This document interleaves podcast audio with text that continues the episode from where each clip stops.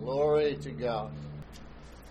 But God forbid that I should glory save in the cross of our Lord Jesus Christ, by whom the world is crucified unto me, and I unto the world.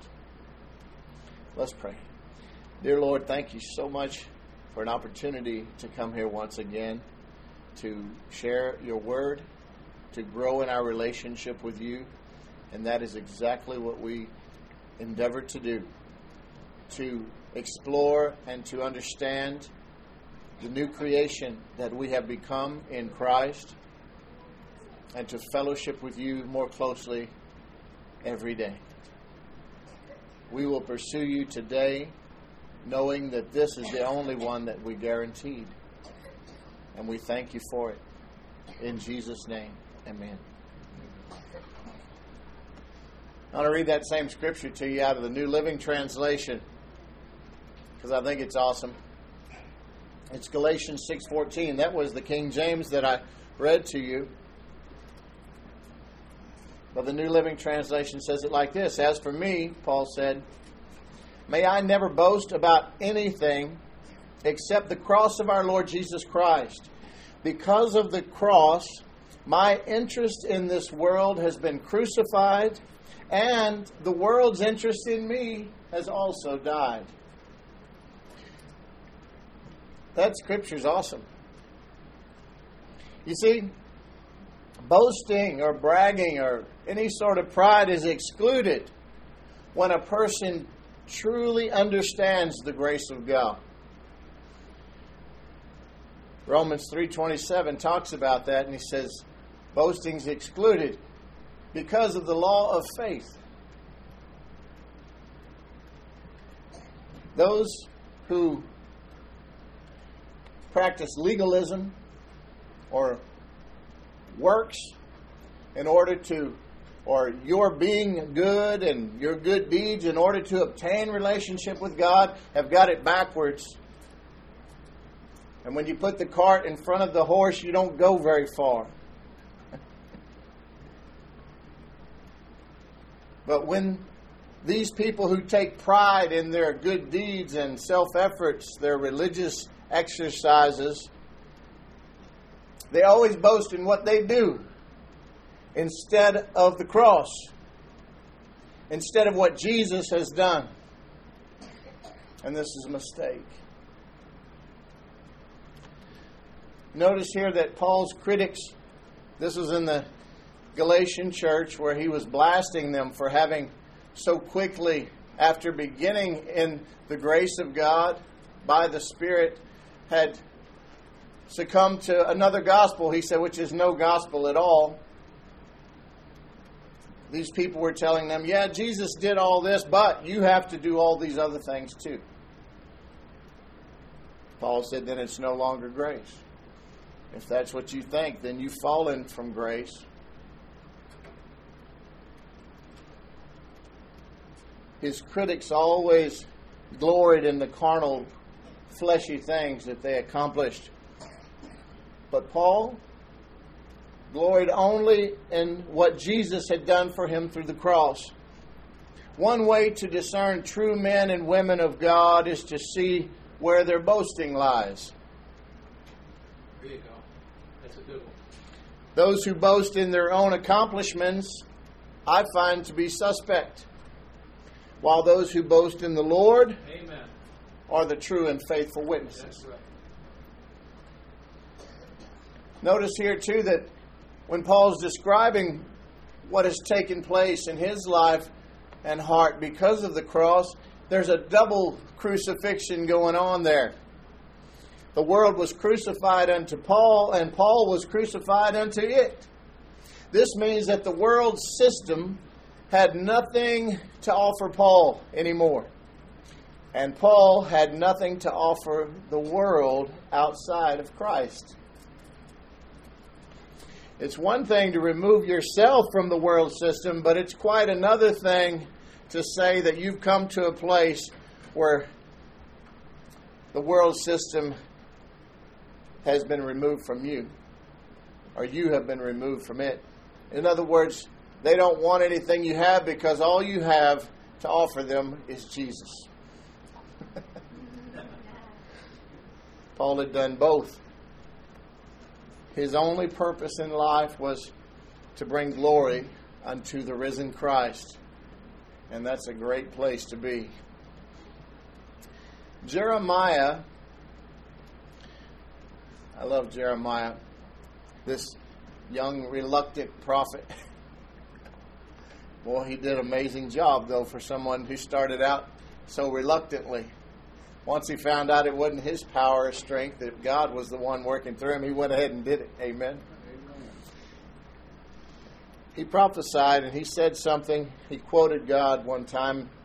He said, "Thus says the Lord," in Jeremiah nine, twenty-three and twenty-four, "Let not the wise man boast in his wisdom. Let not the mighty man boast in his might." Solomon was the wisest man ever, but he got into folly.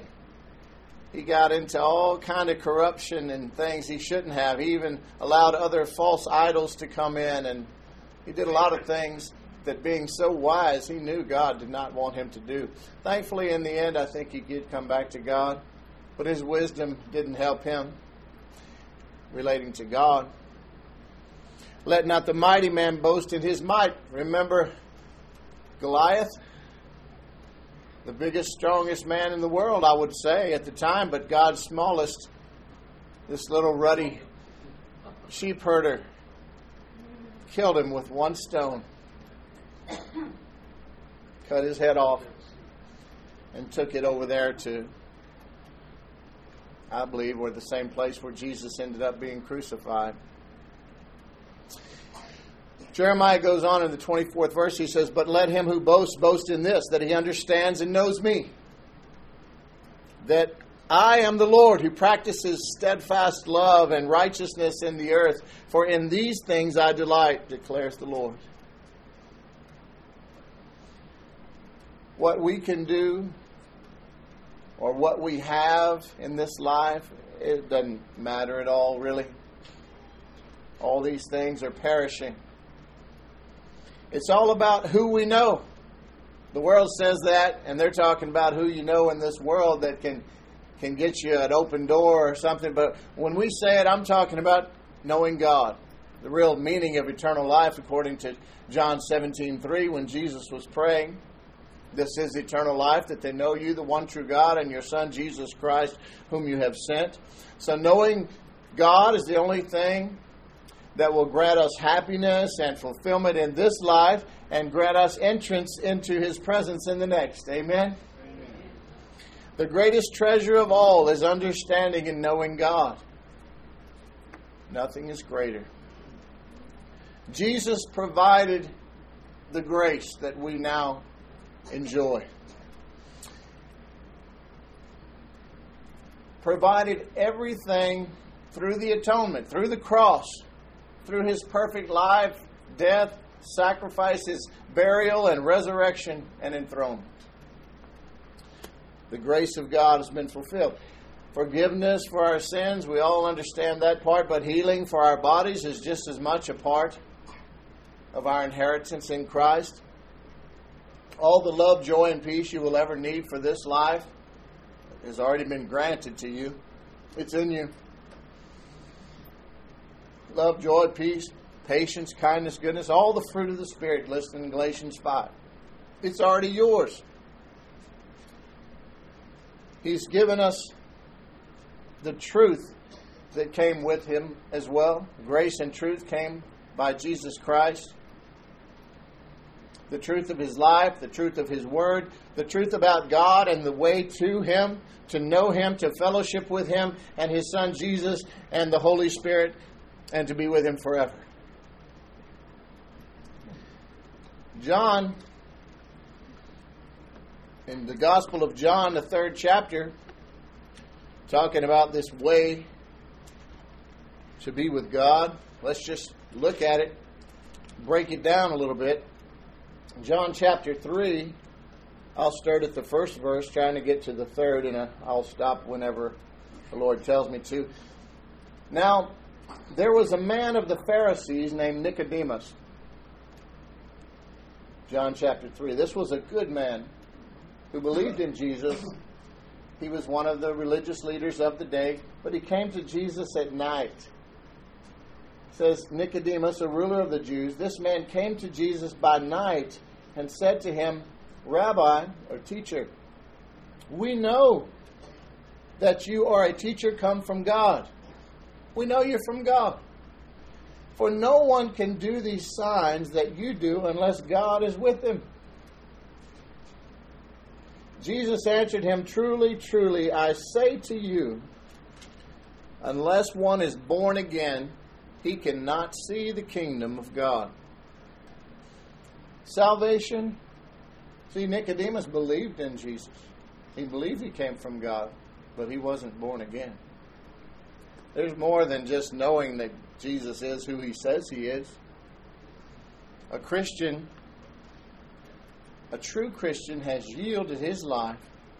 It's not a life-changing event. It's a life-exchanging event. How's that? Salvation, or being born again, requires us putting faith in the grace of God. We're saved by grace through faith. The grace of God that brings salvation, says in Titus two, eleven and twelve, has appeared to all men. But not all men are saved. Why? Because we have to release faith, trust in his finished work, in his provision for our salvation, and thereby be saved. So we learn to use the faith that God has given us. Faith comes by hearing, and hearing by the Word of God. These little words are containers of faith going in. We learn to use it. Faith, our faith, is the hand that takes from God all the things provided by Jesus through the atonement, the grace of God. And by doing that, we enter into salvation. We enter into what the Bible refers to in many cases as a race. This salvation experience is referred to as a race, and I just want to read some of those scriptures to you. In Second Timothy chapter four, verses seven and eight, Paul, toward the end of his life, writing to someone he thought very highly of, this young pastor that he had raised up in the faith, he said, I've fought the good fight. I have finished the race. I have kept the faith. Henceforth there is laid up for me the crown of righteousness, which the Lord, the righteous judge, will award to me on that day, and not only to me, but also to all of you who have loved his appearing. First Corinthians chapter nine, starting at the twenty-fourth verse, Paul again said, Do you not know that in a race, talking about this race, this life, this salvation experience that we have entered into, all the runners run, everybody runs. He said, but only one receives the prize. So run that you may obtain it. Every athlete exercises self-control in all things. They do it to receive a perishable wreath, but we do we but we an imperishable. So I do not run aimlessly. I do not box as one beating the air, but I discipline my body and keep it under control, lest after preaching to others I myself should be disqualified. That's a sobering passage of Scripture for pastors especially. This is just a gift that God has created me to be for the body. But I could just as well go and sit over there with all of you and hear the same message because I'm in the same boat. We're all in this race.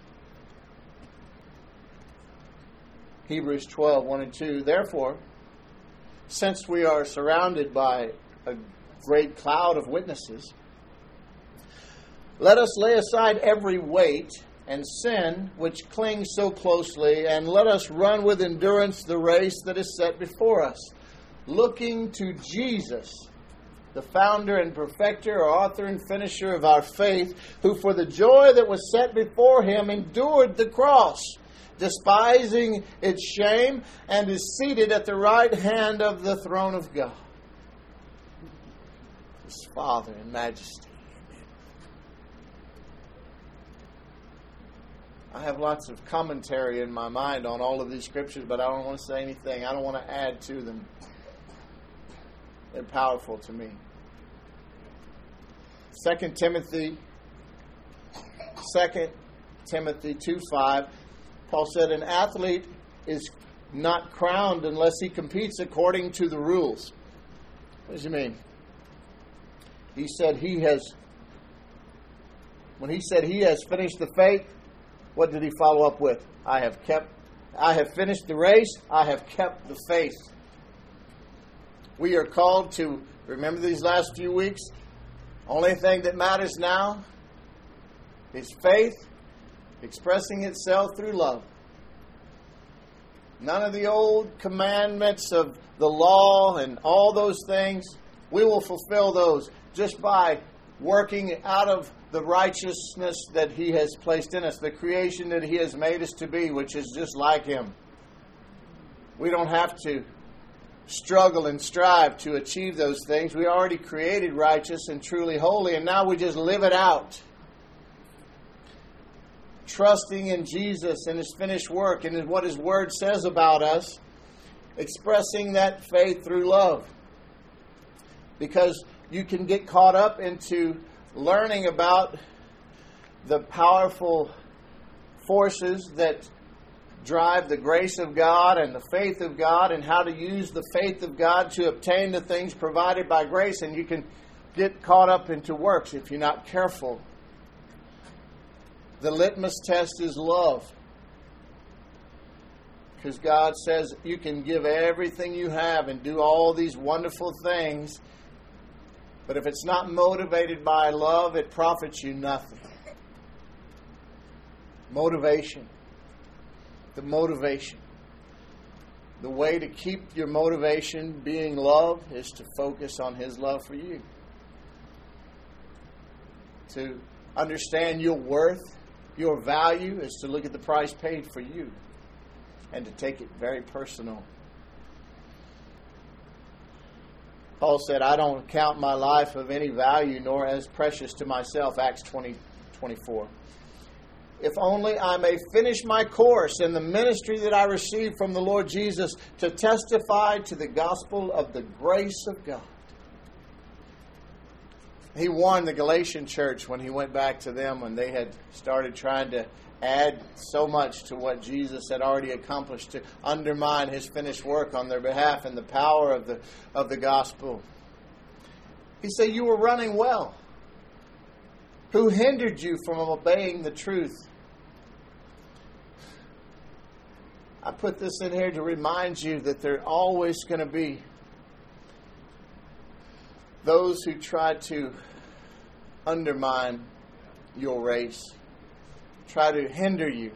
Whether they do it knowingly or unknowingly, it's no matter. What does matter is that you're aware that these obstacles will come.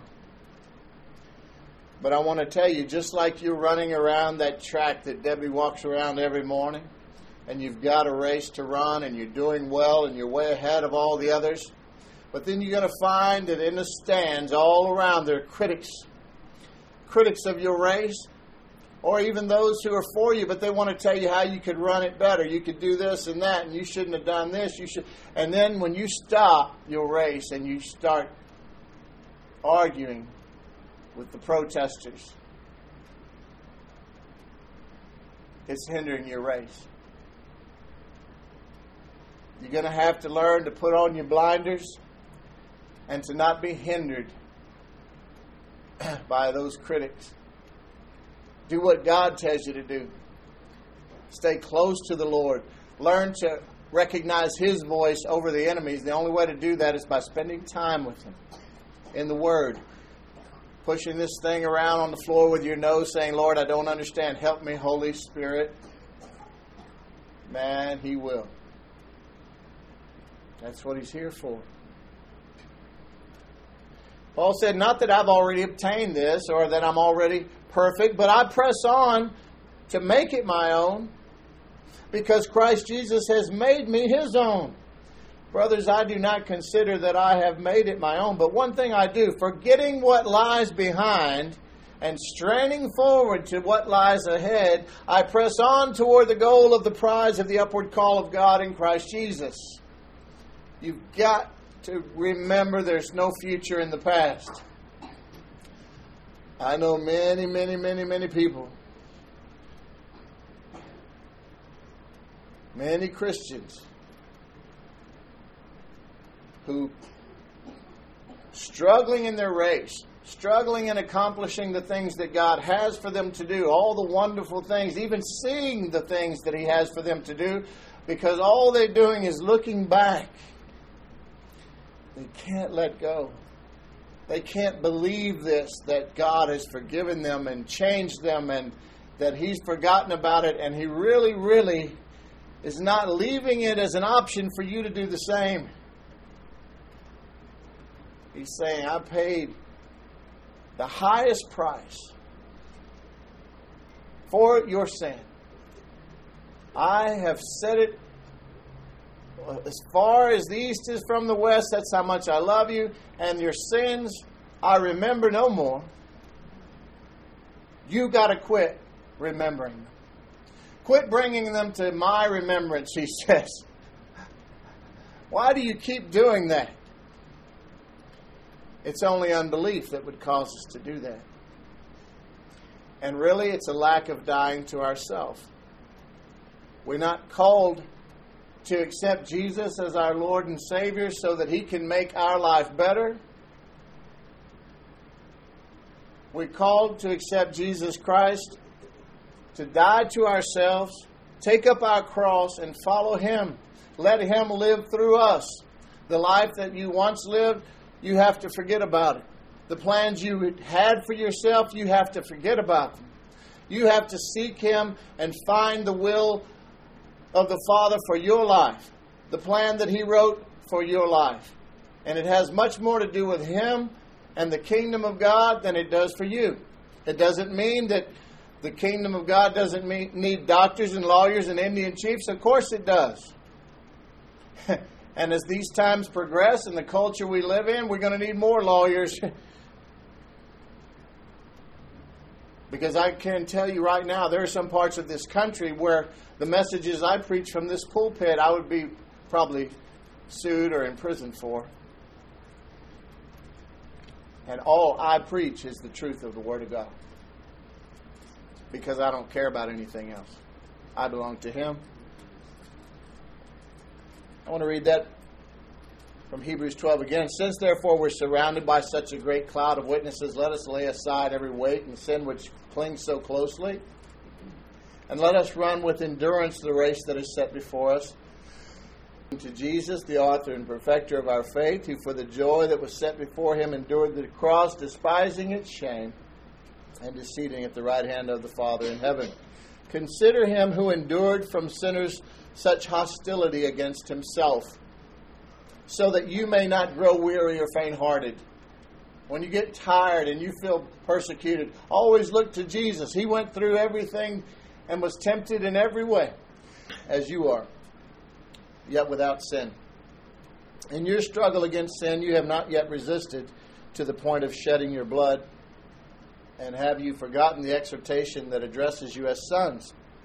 My son, do not regard lightly the discipline of the Lord, nor be weary when reproved by Him. He said, I chasten, I discipline those whom I love. That's what He said in Revelation. Now, does that sound like an angry God who wants to zap you? He said, no. Just like you discipline your children because you love them, it should be. Same with God. But I want to tell you something.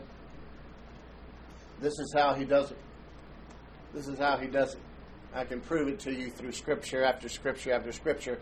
God doesn't use things like sickness, disease, strife, divorce, poverty to teach you lessons. We do those things to ourselves for the most part, but the devil is the author of all that sickness and disease and the things that, for some reason, the church, in many cases, has perpetuated these lies from the devil, that God uses those things to teach His children. And that's so sad. Nothing's changed, really, in two thousand years. They were accusing Jesus of the same things. And that's when He came and said, no, no, no. Wait a minute. The thief, the devil, comes only to steal, kill, and destroy. I have come that they might have life and have it more abundantly.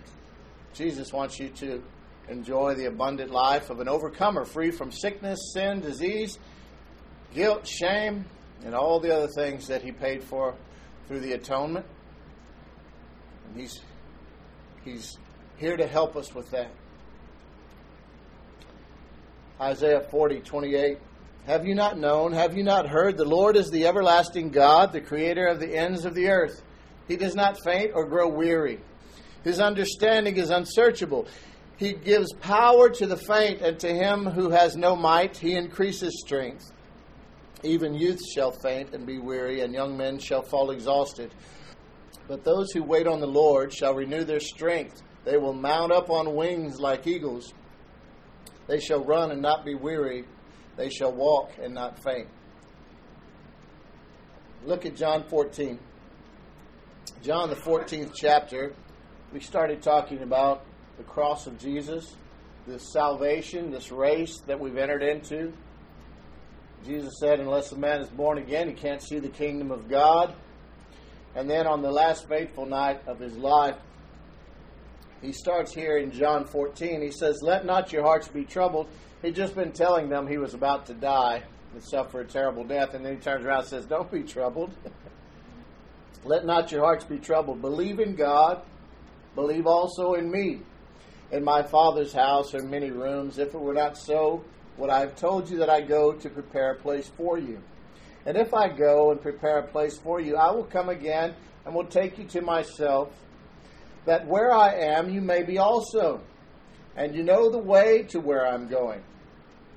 Thomas, we refer to him sometimes as Doubting Thomas, he said to Him, Lord, we don't know where you're going. How can we know the way? I said all that to get to this. Jesus said, I am the way, and the truth, and the life. No one comes to the Father except through me. He didn't say, I'm a way. He said, I'm, I'm the only way. Jesus goes on in here to talk about the fact that if you've seen Him, you've seen God. He was God. He is God. And He's the only way to God, the Father. People in our culture and the times we live, they have muddied the waters so much on this, blocked out large portions of the Bible, excluded things because they don't fit in with their doctrine, their teachings, and their traditions. This is in the Christian faith, which has stopped being Christian. When a Christian leader stands before the world media with Muslims and Hindus and Sikhs and every other form of religious leader and says that we're all just doing what we know to get to the same God, that's blasphemy. And it's not the truth as the Word describes the truth. And just because someone is a good fighter or a good singer or a good actor and they profess boldly how they did it their way, that is not the way. Way has sent many people to hell doing things their way. There is only one way. His name is Jesus Christ. His life is in the words of this book. And he is he is the only way. The Holy Spirit has been given to us to help us in this race. Jesus said it's good that I go away because when he was here in the flesh, he could only be in one place at a time, with one person at a time, maybe a group like this. But now he can be with all of us all the time by agency of the Holy Spirit, who's the third person of the Trinity, and you need to get to know him if you don't know him. Because he's the one sent here to lead and guide you and provide for you, to lead you all the way through this life to your final destination with your heavenly bridegroom. Jesus says that the Holy Spirit is a counselor and a guide to help us in our everyday lives. If you read, I'll give you an assignment for this week. Read the eighth chapter of Romans, and it'll help you. And Galatians, the fifth chapter. John, the sixteenth chapter. You need to learn about the Holy Spirit.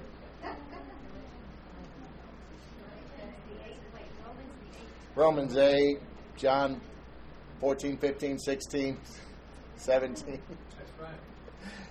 Romans eight, Galatians five. Amen. There's a lot more. But start there. You run out, come back, I'll give you some more.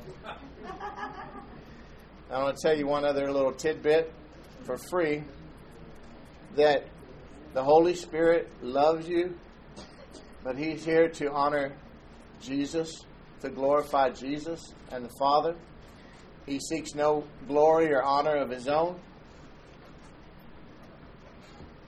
But he's a gentleman, and he's not going to impose his will on your life or his help. He will always try to get it to you, but he needs to be invited. And he will never operate inside of pride. Humility is essential for a successful Christian life. Humility as a Christian doesn't mean you walk around with your head hanging down and talking about what an old sinner you are and unworthy. That's not humility at all. Because we, we're learning about the new creation. God says we're very valuable. God says we're very worthy. So it's only apart from Christ that we're unworthy. But we're never apart from him anymore if we've received him of our Lord and Savior. And so true humility is just our understanding and acknowledgement of total dependence on God for everything. And give him credit for everything good in us, in our lives that we have, anything we can do, because without him you wouldn't have any of it. You couldn't even draw the next breath, and you certainly wouldn't have salvation and relationship with God without Jesus. Galatians five, I'll just touch on that for a second, the sixteenth verse, and then we'll finish. Paul said, "But I say, walk by the Spirit, and you will not gratify the desires of the flesh. For the desires of the flesh are against the Spirit, and the desires of the Spirit are against the flesh. For these are opposed to each other to keep you from doing the things you want to do." I encourage you to reconsider what you think about Romans seven. Some of you may know what I'm talking about. Some of you may not. When he says, the things I want to do, I don't do, and this and that, and the things I want to do, I don't do, and it makes it sound like he's schizophrenic. And people explain that away by saying, oh, well, he's talking about pre-salvation. And then Romans eight is life in the Spirit. Now he's been saved, and so he's not conflicted. Not true. Paul right here in Galatians five is saying the same thing. To, to saved people, to Christians. He says, for the desires of the flesh are against the Spirit, and the desires of the Spirit are against the flesh. He's not saying that we have a dual nature. The old sinful nature has been evicted. But we still have this flesh, and we have a choice. We have free will. And when we decide to obey it instead of the Spirit of God, the Word of God, then we will be conflicted. But it's a choice now. Nothing compelling you. But if you're led by the Spirit, you're not under the law. You see, the power of sin was the law. But now you're under grace. Now the works of the flesh are evident: sexual immorality, impurity, sensuality, idolatry, sorcery, enmity, strife, jealousy, fits of anger, rivalries, dissensions, divisions, envy, drunkenness, orgies. This version leaves out murder, but that's in there too. And things like these. I warn you, as I warned you before, that those who do such things will not inherit the kingdom of God. But the fruit of the Spirit The fruit of the Spirit of God, which dwells in you and wants to live through you, is love, joy, peace, patience, kindness, goodness, faithfulness, gentleness, self-control. Against these things there is no law. And those who belong to Jesus Christ have crucified the flesh with its passions and desires. So if we live by the Spirit, let us also keep in step with the Spirit. Amos three three, how can two walk together lest they be agreed? That's what I was trying to tell our, our little four-month-old puppy yesterday. I was walking her up and down the street. She's doing really good, though. So smart. We're just stewards of God's manifold grace. Caretakers. We're just ambassadors here. This is not your home. God loves you. Jesus went to prepare a place for you. And He wants you to focus on His finished work, His extravagant grace regarding you. All the things, everything that you need pertaining to life and godliness. Second Peter one three, Ephesians one three, already been given to you. All the promises of God in Christ are yes and amen. You pray anything according to His will, He hears you. And you know if He hears you, you have the petitions of your heart. Amen. Mark eleven twenty-four. When you pray, believe that you have received when you pray what you've asked for. And then you will get it, he says. Yeah. Seems crazy, but it's true. No, that's right. Why? Because there is time in the spiritual realm. I can prove that to you through Scripture. And sometimes your provision is on the way, manifest on the way. New body parts. This month's mortgage. Amen. All our needs. Peace, love, and joy. It's already been granted, you see. And we just want to stand in faith. The world says, I'll believe it when I see it. God says, believe it and you'll see it. That's right. Amen. Amen? That's yeah. right. Yeah. Father, thank you for this message. Thank you for changing it up according to your will. You did not give me that cough, but you used it for your glory. Amen. You use all things, cause all things to work for the good, for those who love you and called according to your purpose. I am so excited today, Father, to be a part of your kingdom. And I'm thankful for all of these here. Thankful not that demons are subject to your name at our command, because you've given us this authority, and they are. But we glory because our names are written in the book of life in heaven. That's all that matters. That our names are written in heaven and that we help others too. Get to that same place. Oh, what a wonderful salvation we've entered into. Let's not neglect it. Amen. Thank you, Father, for loving us so much. In Jesus' name. Amen.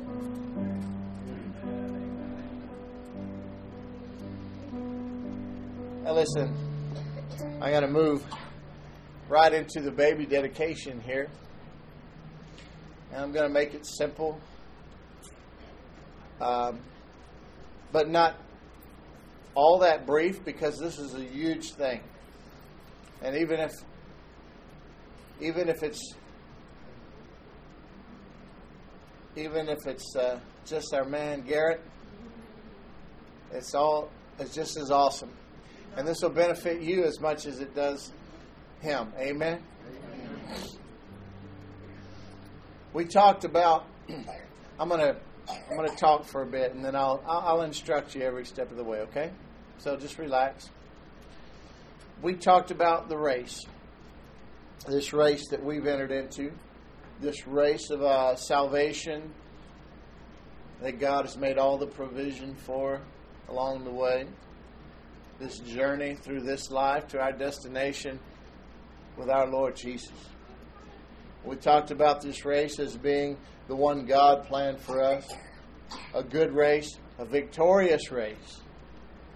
But not everyone enters into God's race. It's a choice. So today, we will dedicate this little one to God and dedicate ourselves to watch over him as God's, as God prepares him for his race. Amen? Amen. To teach him and to lead him, challenging Satan's claim on his life, resisting the enemy and embracing God. Today we'll dedicate Garrett to God and dedicate ourselves to watch over him as God prepares him for his race. It says in Proverbs twenty-two six, train up a child in the way he should go, and even when he's old, he will not depart from it. Genesis eighteen nineteen says, for I have chosen him that he may command his children, talking about Abraham. God says, I chose him that he may command his children and his household after him to keep the way of the Lord by doing righteousness and justice, so that the Lord may bring to Abraham what he's promised him. Matthew seven twelve teaches us that whatever you wish that others would do to you, do also to them, for this is the law and the prophets. In other words, if you just do unto others as you would, you would have them do unto you, you'll never break a law. You'll never be outside of what God's desire for your life is, because you'll be operating in love, you see. That's the golden rule as people know it today, and Jesus is the one who wrote it. Read a few quotes I have found about God's wisdom regarding children. From Charles Spurgeon, a great man of God who lived some time ago. He said, let no Christian parents fall into the delusion that Sunday school, and I'll add that any other school for that matter, or any other place that we leave them, is intended to ease them from their personal duties. The first and most natural condition of things is for Christian parents to train up their own children in the nurture and admonition of the Lord. Josh McDowell said, we do not develop habits of genuine love automatically. We learn by watching effective role models, most specifically by observing how our parents express love for each other day in and day out. Anyway, Chuck Swindoll is another pastor, current time. He says, you, you want to mess up the minds of your children? Here's how, guaranteed.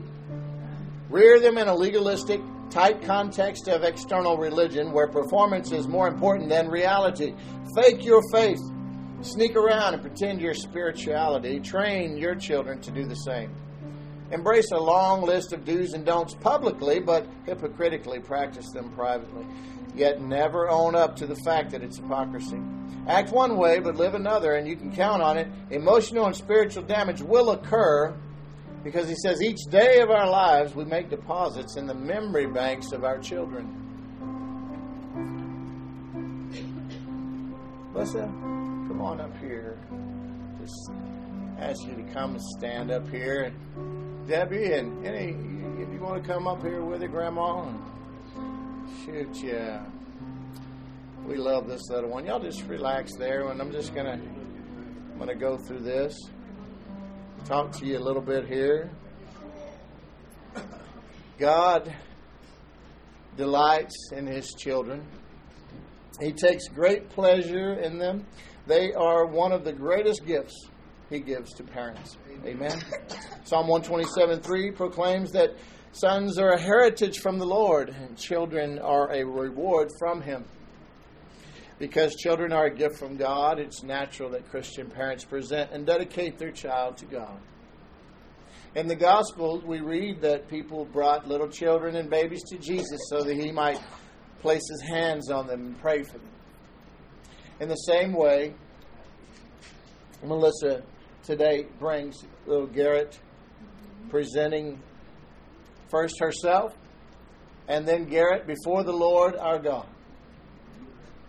It's a wonderful thing. She's here with Debbie, her mother, who has a great role in this child's life as well, and all of us who are here and love her and participating in her day-to-day life. Melissa, I call your attention to the commands of God recorded in Holy Scripture. Deuteronomy six, starting at the fourth verse, says, "The Lord our God is one. Love the Lord your God with all your heart and with all your soul and with all your strength." Jesus said these were the greatest commandments. These commandments that I give you today are to be upon your heart. Impress them on your child. Talk about them when you sit at home and when you walk down the road, when you lie down and when you get up. Used to be a song, a hit song in the old days. It said, "Teach your children well." Remember that? Crosby, Seals, Nash, and Young. Teach your children well. Indeed, there's no higher calling for parents. Proverbs ten one reminds us that a wise son brings joy to his parents, but a foolish son grief to his mother. The best thing moms and dads can teach their child is the fear of the Lord. Proverbs one seven tells us that it's the beginning of knowledge, the fear of the Lord. In other words, the successful application of all that Garrett learns in life depends on him first learning to fear and follow God. So the church urges parents to love God with every ounce and fiber of their being and teach their children to do the same. As you love God and one another, you will model this before your children, and you will offer them a wonderful life of love for God that they want for themselves. Parents, by coming forward in the church before God and His people, declare their desire to dedicate themselves and their children to the Lord. Is this true, Melissa? If so, say, "I do." I do. Amen. I do. So having come freely, I ask now that you enter into the following commitment in the presence of God and His people, so that Garrett may walk in the abundant life that Christ offers. Do you, Melissa, vow by God's help and in partnership with the church to provide Garrett a Christian home of love and peace, to raise him in the truth of our Lord's instruction and discipline, and to encourage him to one day trust Jesus as his Lord and Savior? I do. I would like Debbie to read something to you. Proverbs seventeen six declares, "Grandchildren are the crown of the aged." There is great pride in seeing a new generation of family, is there not? Yes. And how that joy is reinforced when children are raised to fear God. To this end, I ask you the following question. So that Garrett may walk in the abundant life that Christ offers, do you vow by God's help to pray for and encourage Melissa in her effort to raise Garrett in the fear of the Lord, so that Garrett might receive our Lord's guidance and instruction? Yes, I do. Finally, I ask the church to make a vow as well. As believers in the body of Christ, we have a responsibility to teach the gospel story to our younger generation. In fact, Old Testament prophet Joel commands us to tell of God's work to our children and let our children tell it to their children and their children to the next generation. So I direct my questions now to the congregation. Being present in God's house today, do you hereby declare yourselves to be the children of God because you trust in Jesus Christ alone for the forgiveness of sins and the gift of eternal life? If this is true, please respond by saying, "We do." We do. Would you please stand? Having come freely, I ask now that you make the following commitment before God and those who stand before you, so that Garrett may walk in the abundant life that Christ offers. Do you vow by God's help to be faithful in your calling as members of the body of Christ, to help Melissa to be, be faithful to God and to help teach and train her child in the ways of the Lord so that he might one day trust him as Savior. And Lord, if you accept this responsibility, please respond by saying, we do. We do. Amen. Heavenly Father, Melissa has brought Garrett before you today. I pray, first of all, for her as a parent. I pray that you would give her grace and wisdom to carry out her responsibilities and help her to be godly example in her home. I pray that there would be uh, that would be a home of peace, a place where each one lives for the other and everyone lives for you, Father. Amen. And for Garrett, today we dedicate him to you. I pray that he would be raised in the nurture and admonition of the Lord, and that they would, that he would be trained in the way that he should go. And I pray that one day Garrett will trust in you, Lord, as his personal Savior for the forgiveness of his sin and the promise of eternal life. Amen. Amen. Amen. One second. Jesus loved the little children, all the children of the world. Red and yellow, black and white, they are precious in His sight. Jesus loved the little children of the world. Focus and magnify you all the days of His life, and to choose you, Lord, to be His personal Savior, Amen. The King of His life.